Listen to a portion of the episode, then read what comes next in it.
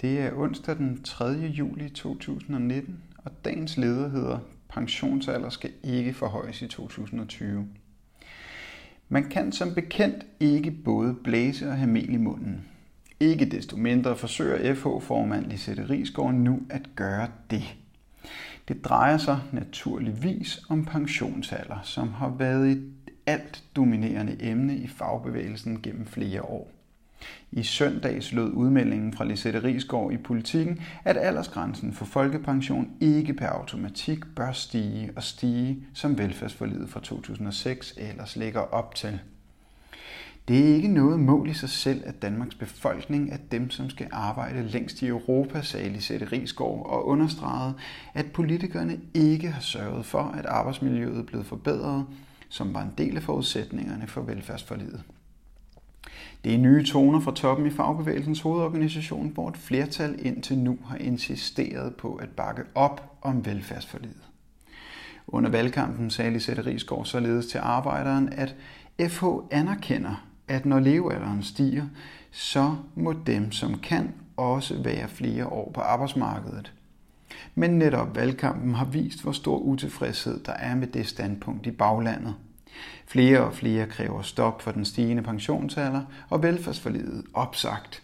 Og de har været særdeles aktive med indsamling af underskrifter og indrykning af annoncer.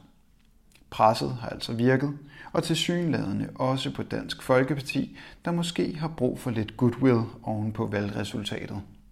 Nu er udmeldingen fra beskæftigelsesordfører Bent Bøsted, at selv om partiet fortsat bakker op om velfærdsforlidet, er det ikke sikkert, at pensionsalderen skal stige til mere end de 68 år, som den bliver i 2030. Efter planen i velfærdsforlidet skal partierne mødes igen i 2020 og tage stilling til, om pensionsalderen skal stige til 69 år fra 2035. Socialdemokratiet, Venstre og Radikale Venstre har allerede meldt ud, at de vil sige ja. Men som Bent Bøsted påpeger, så er det til forhandling hver gang, om partierne vil følge planen i velfærdsforlidet. Derfor er det nu, der skal arbejdes for at få en pind i hjulet. Pensionsalderen skal ikke forhøjes i 2020, og velfærdsforlidet bør opsiges. FH-toppen har leveret argumenterne. Lad os tage dem på ordet.